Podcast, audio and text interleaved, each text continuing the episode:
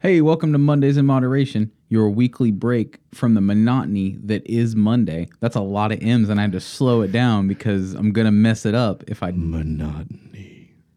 don't ever do that again. That was the I'm creepy Adam shit. West, mayor of Quahog.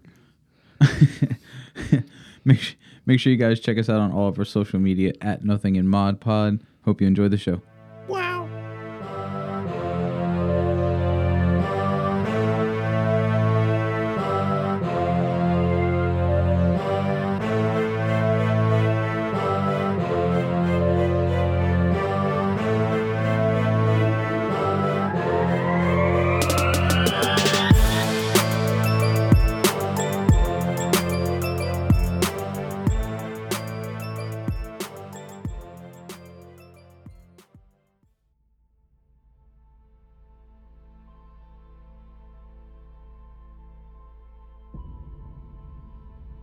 Today, I'm here to regale you with my experience at one of your locations. As I wandered, weak and weary, I spotted your fine eating establishment. I rejoiced in the thought of flame broiled ambrosia and golden onion rings. After seeing the Texas Double Whopper, the choice was clear. Who could resist something so surely sent here by the heavenly burger father himself? I ordered the combo meal, as would be expected from a man of my stature and famine. I did change up the order some. I asked for onion rings instead of fries, which is a difficult choice, but the correct one. I also requested no pickles be placed upon the burger equivalent of the Virgin Mary, as pickles are an abomination on sandwiches. The kind speaker box lady told me the Texas Whopper doesn't come with pickles, making me smile with a renewed faith in humanity. I then waited with the other customers for my would be meal. The wait seemed to last forever, similar to Christmas Eve as a child. Finally, it was my turn to be the recipient of a food miracle. I graciously accepted the just shy of $10 purchase, a bargain at 10 times the price, and skipped to my vehicle in the parking lot. We, my food guppy and myself, climbed in the car and proceeded to work. I couldn't contain myself and decided to start eating the sandwich while on the way to work and driving. The sandwich was enormous and took both hands to handle. A lesser man may have needed a spotting oc- octopus to handle something of such power. As I drove with my knees and clasped the sandwich, I began to wonder how the restaurant managed to conceal the obviously needed crane in which they, they needed to assemble it. Regardless, I made the conscious decision that if we were to crash and die post bite, at least I'd do so having touched the flavorful face of God. My first bite, miraculous is an understatement. It exceeded all explanation. I lacked the grasp of the English language needed to describe it. I shed a tear, and in that moment, for the first time ever, I felt divinity. Could this possibly be better than the first comprehensible bite? Chomp. W- wait, what the hell is that? The bitter crunching in my mouth? Pickle? Pickle?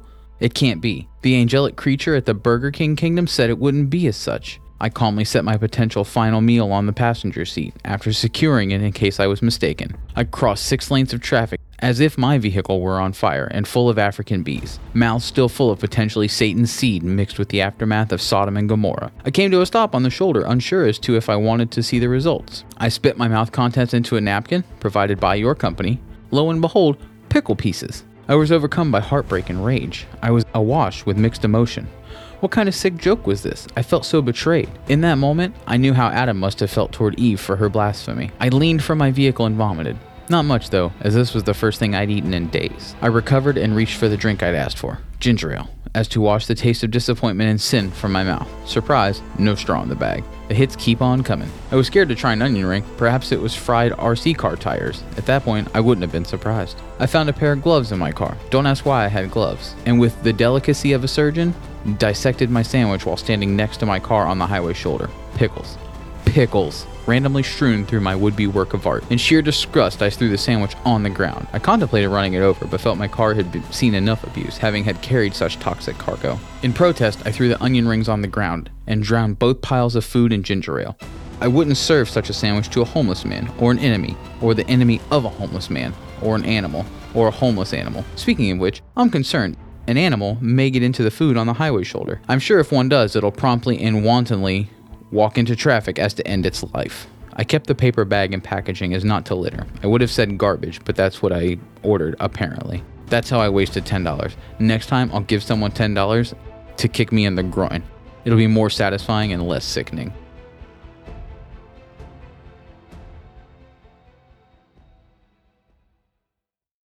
Hey kids, you've reached the end of the podcast. That's it. There's nothing more here. Just dead air and this closing statement. We appreciate your diligence, though. Now go back about your day and come back for the next show. Or listen again. In fact, that sounds like a better plan. Grab another show. That's what I'm doing right now. Whoever listens the most wins. You don't really win anything, really, just the memories of better times, which is winning in my book. All right, well, this is the actual end. Hand banana.